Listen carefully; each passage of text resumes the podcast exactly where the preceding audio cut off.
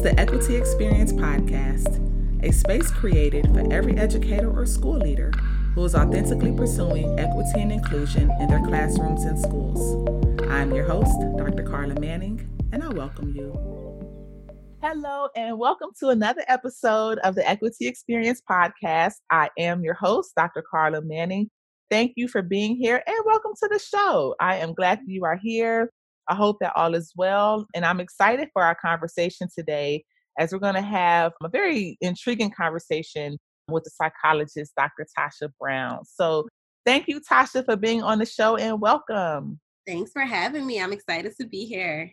Excellent, excellent. Yes, we're glad to have you, Tasha. Before we begin, Tasha, if you can, can you just kick us off with introduction of yourself? You know, tell us who you are, tell us about the work that you do and your areas of expertise within psychology. Sure. So, hey everyone, I'm excited to be here. My name is Dr. Tasha Brown. I am a licensed clinical psychologist in the state of New York. And my role as a clinical psychologist looks different because I operate in two different types of spaces. So, my day job, I am a psychologist at New York Presbyterian Hospital, Columbia University Medical Center. And my role there is twofold, actually. I work in a school based setting. And so the hospital has a, a psychology clinic set up in several elementary schools in the New York City area, which is amazing because we're able to kind of work directly in the school setting, providing the services we would provide in a regular outpatient mental health clinic, but we're right in their school. Mm-hmm. And so that allows us to speak with their teachers, that allows us to pull them out of class, that allows us to respond to emergencies. It lets us collaborate with principals and school psychologists and everyone in the building. And so that's part of my role. And then I'm also I run a program called PCIT, Parent Child Interaction Therapy, at mm. the hospital where I work with kids who have significant behavioral difficulties. So these are the kids who are having a really hard time with their behavior. And we work on teaching their parents the skills that they need to manage some of the behaviors at home. Mm-hmm. So in that role, I provide clinical work and I also supervise interns, externs, and staff who want to get trained in PCIT because I am a within agency PCIT trainer. So that's my day job. and then I also have a private practice, Tasha M. Brown Psychological Services. And in my private practice, I see children, adolescents, and young adults actually.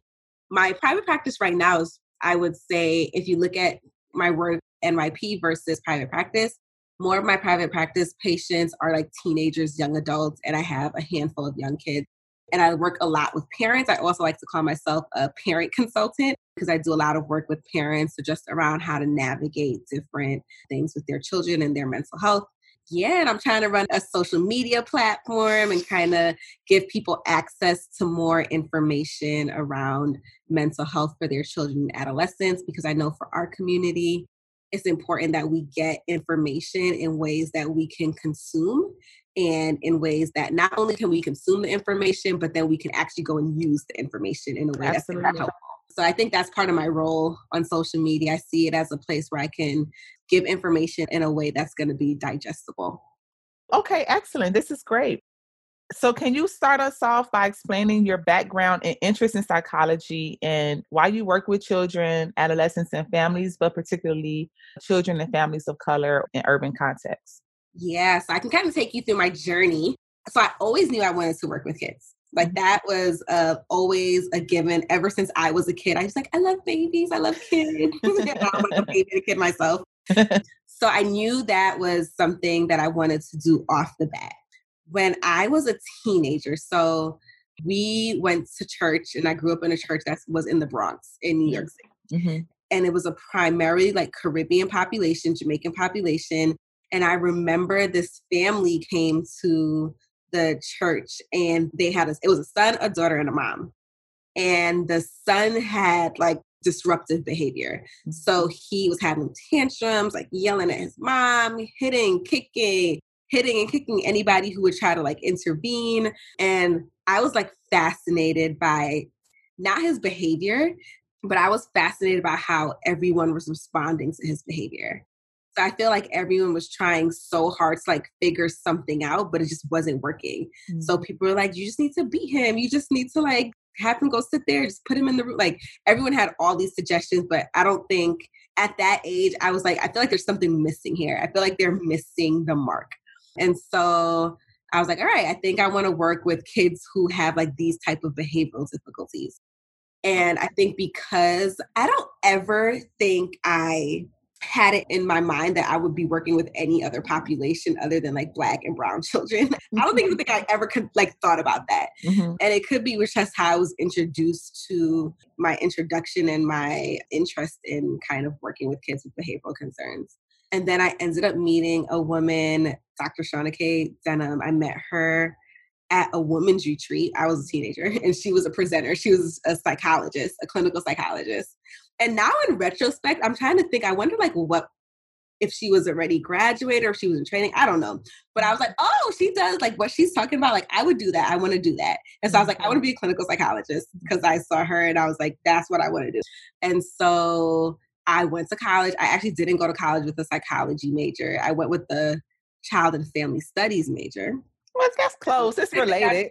close, yeah. Because I was yeah. like, I don't think I had really said like I want to do psychology, and then I ended up adding it very shortly after, and I also ended up adding African American Studies minor. Mm-hmm. I did like all these programs in college that really focused on helping me get into graduate school because if we think about the numbers of black people in graduate school programs especially clinical psychology programs we know they're very limited. Mm-hmm. um, so i was really into a few programs that helped me navigate that. And then i went to grad school at depaul university in chicago. Yes i know i'm from chicago i know about oh you're from chicago. Yep. and so i love my program because the emphasis of the program was making sure that we were serving Black, brown children from underrepresented communities. And so everything, every part of our coursework, all of our clinical experiences, like that was always the emphasis. Mm-hmm. And so my training is really with the population that I work with now.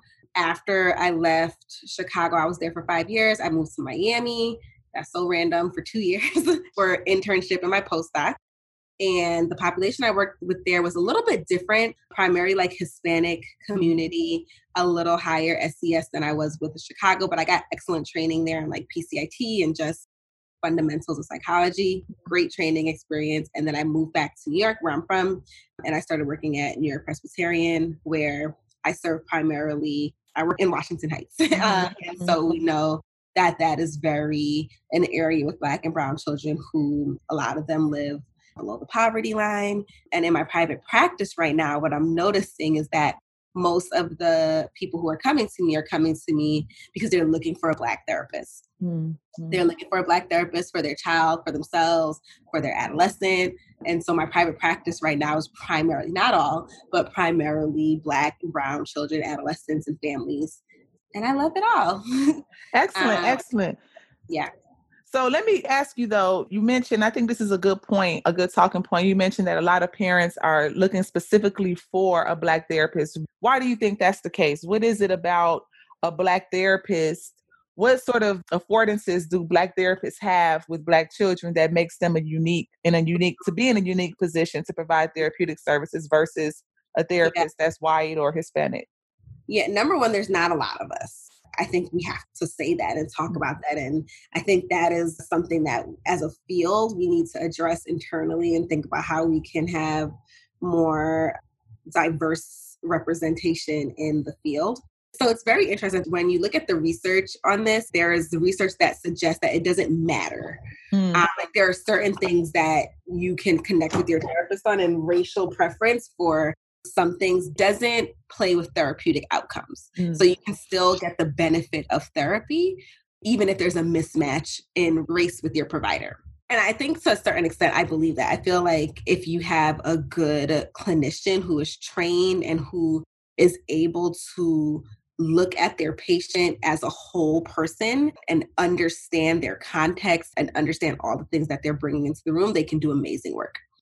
I think families are looking for a Black therapist because there's certain things we don't have to explain. There's just a certain understanding a certain comfort. Mm-hmm. A lot of parents say they want their children to have a service providers who look like them so that number one they can get help and also so they know like i could do that like mm-hmm. i can be a service provider i can be a person who is doing this because mm-hmm. all of my service providers look just like me mm-hmm. i hear a lot of parents saying that and then there's things that just don't need to be explained and i think we live in a world right now especially this year i've been hearing this mostly this year where after george floyd's murder and kind of uh, everything that followed. I think this idea of making sure that we are taking care of ourselves and taking care of our children and adolescents and parents, I think part of that whole messaging and part of that time for them was about I want to make sure that I'm keeping my child's mental health concerns within the community and someone is serving so that they understand the context and I don't have to explain it or I don't have to wonder if they get it. Mm. Or I can just say certain things. There's a different comfort level. Mm. I can mm. say certain things and, and know that it, it, it will be interpreted in the way that it's meant to be. So I think there's so many reasons why families are choosing and wanting their child to see clinicians who look like them. Absolutely. Absolutely. And I can appreciate the fact that you brought up George Floyd because you know, I think his murder was a huge um Mm-hmm. I would say it sparked a huge awakening in a lot of people mm. and mm-hmm. in many different ways. And one of the sparks that came about was I think parents began to realize the need to talk about mm-hmm. racism mm-hmm. and racial injustice with their children um, because of the fact that it was recorded and visualized, a lot of children had access to watch that. Mm-hmm. And unfortunately, and, and this has not been the first time, but you know, I'm mm-hmm. curious what might be some talking points. You know, if we can sort of switch the conversation and begin to think about how can we start having conversations about racism, about race, and racial injustice with our children. And I want to ask you that question like in two contexts. One like from a parent perspective and then one from a teaching perspective. Mm-hmm. Um, so mm-hmm. how can parents begin to have these conversations and then how can teachers begin to have these conversations? Particularly though with young children like first graders, second graders, third graders, young children who may not have the cognitive ability to really be able to process all of these occurrences on a deep level. Mm-hmm. How can we start to have these conversations? Yeah, I think that those are really great questions. I want to start with just that idea that our children are exposed to this. And that's traumatic. Mm-hmm. That's traumatic for all of us who watch that video or who are exposed to that video, even if we didn't want to be exposed. Like that's trauma. Seeing someone murdered on television repeatedly is traumatic. And I've been talking a lot with parents about just being mindful of their child's consumption of the news, yep. their consumption of the news without an adult present to kind of be the filter to like explain like why things are happening and all of that stuff. So I think that's my like be careful how you let your child consume the news. I would even say your child, if they're under age of 13, shouldn't be watching the news, mm-hmm. especially unsupervised. So, how to have this conversation? This, I think, is important topic. So, number one, when I talk with families about this, because I have my own views about how to have this conversation, but I also recognize that Black people are not the same in how they want to have this conversation across households. Mm-hmm. So there could be like five of us on a block and we're having a very different conversation than the Johnsons are having. And then the Smiths are having a very different type of conversation. So I always tell parents to, before they have a conversation with their child about race, racism, think about what messaging do you want your child to understand? Like what value, family values, and personal values do you have that you want your child to walk away with the conversation with. Mm-hmm. And so for some families, that's like, don't trust the police. Like, we don't trust the police here. Mm-hmm. And for some families, that's, uh, okay, we can trust the police, but we need to be careful. And for mm-hmm. some families, that's no, we trust the police until there's like, so it's very different. And so I don't ever want to impose what my ideas are on to the family in terms of like, what exactly are you talking about? Mm-hmm. However, there are certain things within the framework of your family values and what you want your child to understand, there are certain things that I definitely think that you should pay attention to. number one, being mindful of your child's developmental level. And so I love that you separated the conversation between how can we talk to young kids about this versus how do we talk to older children about this. Mm-hmm. Young children always start with, What do you know? What have you heard? Like, mm-hmm. hey, I know there's been a lot going on. You probably heard something on the news what do you know about this? Mm-hmm. And sometimes they might know a whole bunch and it's wrong. Sometimes they might be right on track, but that gives you the ability to start the conversation right at your child's developmental level. Mm-hmm. If they say, Well, I heard that all white people hate black people. There you go. You have their knowledge base, and then you can provide conversations moving forward. So, with both age groups, I say start the conversation there. What do you know? With your older children, if you feel comfortable, share with them news articles. If you feel comfortable getting into the details, you're not going to talk to the a five year old with extreme details about what happened because that's mm-hmm. scary.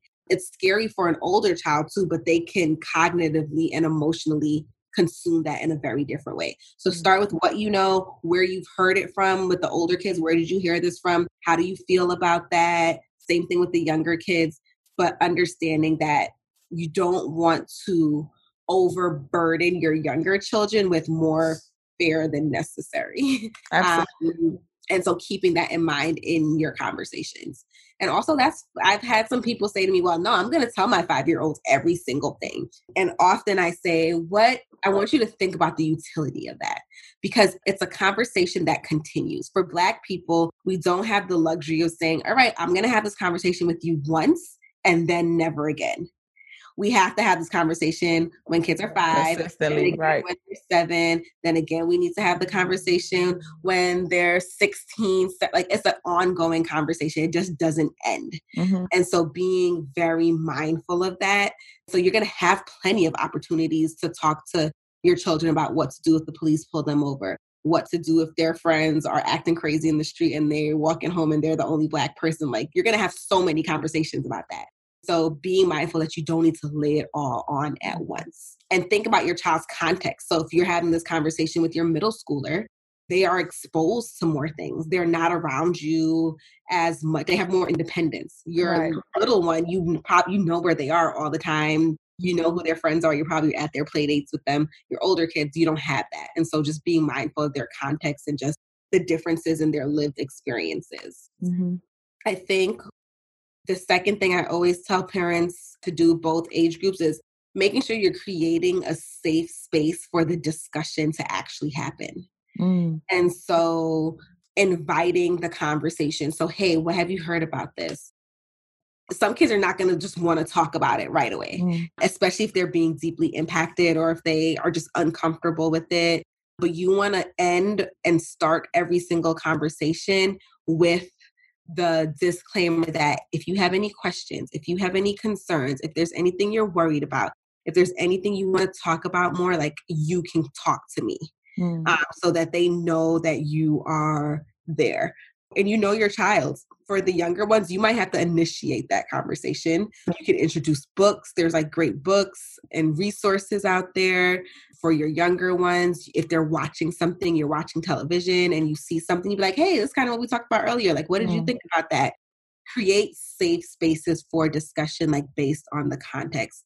Listen, your child's gonna tell you like you're not going in there to just drop knowledge you're also going in there to listen to what they are saying i can't tell you the amount of times that a child will come into my office and want to talk about current events with me and i'm talking about the younger ones like uh, under seven, they'll be so excited to tell me about something that's going on in the news.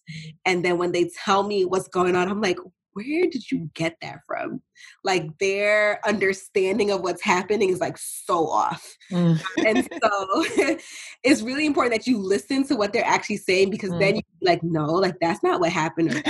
And so right. you can provide correction like as it goes adolescents have a better understanding and, and they're older so their understanding is now infused with the context of their life and how they're interpreting things so they might understand things when they see something racist they might be like and this is why i don't want to hang out with this set of people or this is mm. why I feel like I shouldn't go here. Younger kids are not good, are they're not there yet cognitively. Mm. And so when you listen to each one, you're listening for different things. Younger ones, you're listening for understanding. You want to make sure that you can correct any misconceptions or mm. misinformation older ones, you want to listen for their emotional response and kind of how they're making meaning of their life and how they're making meaning of how they want to navigate life moving forward. That's going to be really important. You want to validate their emotional response. I remember right after George Floyd's murder, a lot of parents were coming to the sessions and they were like, I don't know what's wrong with my child. Like they're not having any emotional response. Like they just don't want to talk about it. And that's an emotional response as well. Like not mm-hmm. wanting to talk about something mm-hmm. or shying away from a conversation, that's an emotional response. And so you want to validate where your child is. So I understand that this is not something you want to talk about right now. However, when you're ready, you know, I'm here to have this conversation. Absolutely. Or adolescents usually kind of have like a bigger kind of response. And so I know you're really pissed off that this happened. I know that you're really angry. I know you're really anxious. It's understandable that you're anxious and, and angry and you feel frustrated. Like all those things are. Validate their emotional response, mm-hmm. even if it's not yours. Mm. And even if it's an, a response that you may not even agree with. Exactly. And even if it's mm-hmm. a response that you won't even agree with. I, I, so because I live in New York and because a lot of my patient in New York during that time, there was uh, protests everywhere. Mm-hmm, mm-hmm. Um, and so parents would be like, "Can you believe they want to go to the protest? Like, I'm not letting." And so it was like this point of contention in the house of like many mm. patients and their families because there was like not agreement on if protests were something that you should participate in because parents like i would never do the protest. I think that is fine for us to just have this conversation here. And so your children are although you raise them although you try to impart all their mm-hmm. values on them especially as they get older they don't always share all your values. That's true. share your same they don't share all of your reactions and so it might look different. It might be one that you're like whoa like where'd that come from? I do not mm-hmm. agree with this. But you need to validate that and yeah, there's going to be rules and stuff in your home around like how you conduct yourself and all that stuff. But give them space to feel that and want to respond in ways that are authentic to them. To them, right, right. Even though a child is your child, they are still their own person. They still have to be themselves. Yep, they are a person. And I think even as young, sometimes I think in our community, parents are like, no, like you're the child. You do as I say. you do exactly what I say. Let me tell you about the young adult clients that I work with. Like, we do a lot of work, like working through that. Mm. Like, this idea of I grew up in a space where my parents were like, you just do everything I say. Like, I run this, period. You don't have to say period. You're the child, period. Right. Like, where is that? And then the transition into adulthood, it gets murky. So, yeah just let your child be, be, individuals so yeah. that not like trying to process kind of how to figure out that dynamic after. That's good. That's powerful. Yeah. yeah. It's so important because the impact that that has, just not being allowed to be yourself or have mm-hmm. your own emotional response or or have that emotional response and not have it validated. Like a child is upset about something, you're like, oh, you'll get over it. Or mm-hmm. like, why are you so upset about that? Because they're upset about it. Mm, mm. they ask you why you're so upset. That's yeah. So that's a whole yeah. other, I guess. yeah, um, yeah. No, that's good though. Hmm. And in validating your child's response, you want to model authenticity. Mm. So you want to show how you're reacting, mm. the way that you react with your younger ones. So you're going to keep in developmental level in mind always. The way that you model authenticity with your younger child is very different than you're going to model authenticity with your older child. Mm. With your younger one, you could be like, "I'm angry," Mm. Your older one, you can be like, I'm angry, I'm so pissed about this, like this is what I did, and this is how I felt. You can mm. you can show more because they can handle more. Mm. Not that your, your, your younger child shouldn't see that or or it's just too much for them sometimes to see their parent in like that type of emotional state. So just be authentic but be authentic in a developmentally appropriate way. That way, your child knows like it's okay to have an emotional response to this. And if you have different responses to it, they'll learn it's okay for me and my parents to have a different emotional response to this. Right. Like my mom is really angry about this and I don't really want to talk about it right now, but she's told me it was okay, but she is showing that she's upset. It shows them that this is something that people are upset about. and it's okay for families to exist in units where people operate differently. Yeah, yeah. Mm-hmm. So one thing I, I want to think about is like this topic of like healing from racial trauma. Mm-hmm. And I think a lot of what you said addresses this issue of racial trauma. But I specifically want to think about racial trauma in ways, and I know this wasn't on the conversation handout, but I just give you some context. Earlier today, I just did a training with the school district around implicit bias, and one of the topics that I talked about was the doll test from mm-hmm. Dr. Kenneth and Mamie Clark. And mm-hmm. the whole idea, as you are familiar with, is you know trying to understand how and why children identify themselves in these like sort of racially subjective ways. But mm-hmm. I think about Mamie and Kenneth Clark and who they were as psychologists and what their work was really about was working through racial trauma with students or children. But mm-hmm. particularly when children internalize these like self limiting or even negative ideas and conceptions about themselves based on their racial identities, you know, believing that because they are Black, that means that they are automatically fill in the blank. They are automatically not valuable. They are mm-hmm. ugly. They are not worthy. Right. They, you know, all of these things. Can you talk about that? Like, how can we work with children who may have internalized these negative associations with themselves and with their identities just because of the fact that they are Black? Yeah, I think that is, and that study has been replicated several yeah. times since and they find the same thing the same findings are still the same yep. yeah the findings yep. are still the same and and that speaks to the fact there's been no change mm-hmm. um, if our children are still internalizing these things in in very strong ways to the point where they can look at two dolls and when the when the researcher says like which doll is ugly, which doll is bad, they mm-hmm. point to the doll looks looks like themselves, and then still can say which doll looks like you and point to the same doll that they just identified as like mm-hmm. ugly or and or bad. I like to speak about this from from a prevention mm-hmm.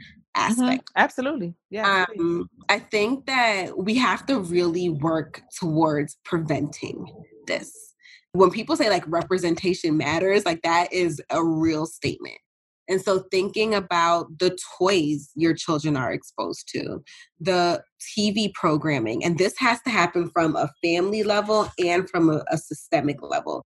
So, when educators are thinking about their curriculum, what books they read, what things they learn about in terms of history, what topics they talk about, who comes into the classroom for career days you want to make sure that there are people who are black and brown who are represented across the board and not just splashed in for like black history month or splashed in once in a blue moon. Like you want to make sure that that is consistent.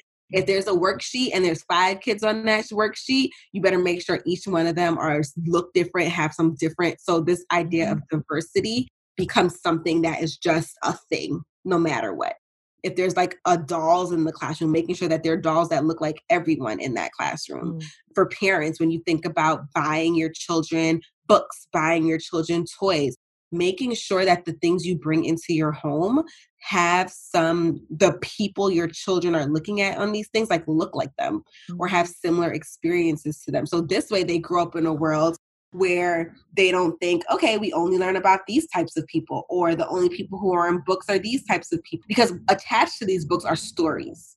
Right. Narratives, right. Fairy tales and right. like good feel good family stories. And we don't want our children thinking like only white children can experience these stories because that's what they're seeing. And as adults, we eventually understand from our traumatic lens that mm these things could pertain to us, but kids don't understand that. This they're literal. And so like helping parents recognize and teachers recognize to diversify mm. material that they are exposing children to as like mm. a way of prevention. Mm. For teachers thinking about your curriculum in terms of what you teach history wise. Mm. Thinking about Black history and American history as something you teach truthfully and something that starts from the beginning, from the first day children walk into the, the school building. It's not a conversation that is limited to certain parts of the year as a way of prevention. On a systemic level, we also have to think about diversifying fields. So we need to mm-hmm. diversify what teachers look like in buildings. We need to diversify what doctors look like what psychologists look like, what social workers look like, what every, like, we need to diversify what children are exposed to on every single level. Mm-hmm. Um, and I always tell parents, like, don't be afraid to be like, that's not allowed in my house because you don't feel like it's a good representation for or something you want your child consuming because you don't think is going to be helpful to their identity. You can be picky about what it is. And we have to get vocal. Like if you go to the store and you realize that there's no black dolls, you can I speak to the manager? Why That's are there right. no black dolls here? That's right. Especially if the store is in the black community. Especially if it's in the black community. Or why am I looking at all your books and these are the only books that you have That's that right. diverse characters? We need to get vocal it's not about just having it in the moments. Like racial trauma is generational. Mm, mm, and that mm. study picks up on the fact that it's generational. Have and so mercy. the work that we do to address that now or to prevent it now has impact for generations. Mm. And so that's going to change how your children think about themselves. Then in turn is going to change how they teach them their children about themselves and on and on and on and on and on. Mm. Um, so I like to think about it from a prevention aspect mm. and then a healing aspect because we know that there are children who already kind of have these thoughts. It's never too late to beef up exposure mm. And, and kind of thinking about immediately calling out that thinking pattern or that thought that they're having as something that is just like not true about themselves and giving very concrete examples. I know you live in a world where like this is the, the images you get, but you are not X, Y, and Z. Mm-hmm. And then there are things that we have to talk about, like systemic things like poverty, access to quality mental health care, access to quality health care that in some communities and mostly black and brown communities the access is not there for systemic reasons. And I think th- those are part of racial trauma. And so we have to think about ways that we can address those and change things and give kids a different worldview in their communities. Indeed, indeed. And I really think this is just such a powerful conversation for parents, for families, for teachers, for communities at large. So, as we close this conversation, Tasha, what might be a piece of advice or a word of advice that you could provide to our listeners around this topic of having conversations, having authentic conversations about race and racism as well as racial trauma. What might be a piece, a word of advice you could give to our listeners who, particularly our school superintendents or school leaders, who are working with children more in a leadership role and who are working with educators and staff? What might be a word of advice given your experiences, your area of expertise? Mm-hmm a lot of structural change starts at the top. And we know that, like the way leadership chains work. And as a leader, you are responsible for the leadership of so many people. So the teachers, your staff, and children. So different generational pinpoints.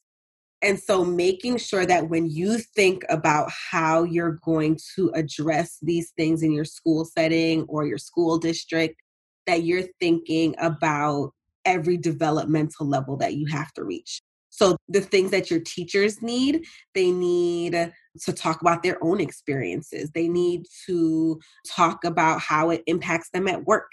They're going to they need to talk about how racism shows up in their workplace. They need to talk about privilege and then they also need to talk about then how does that translate into the work that they do.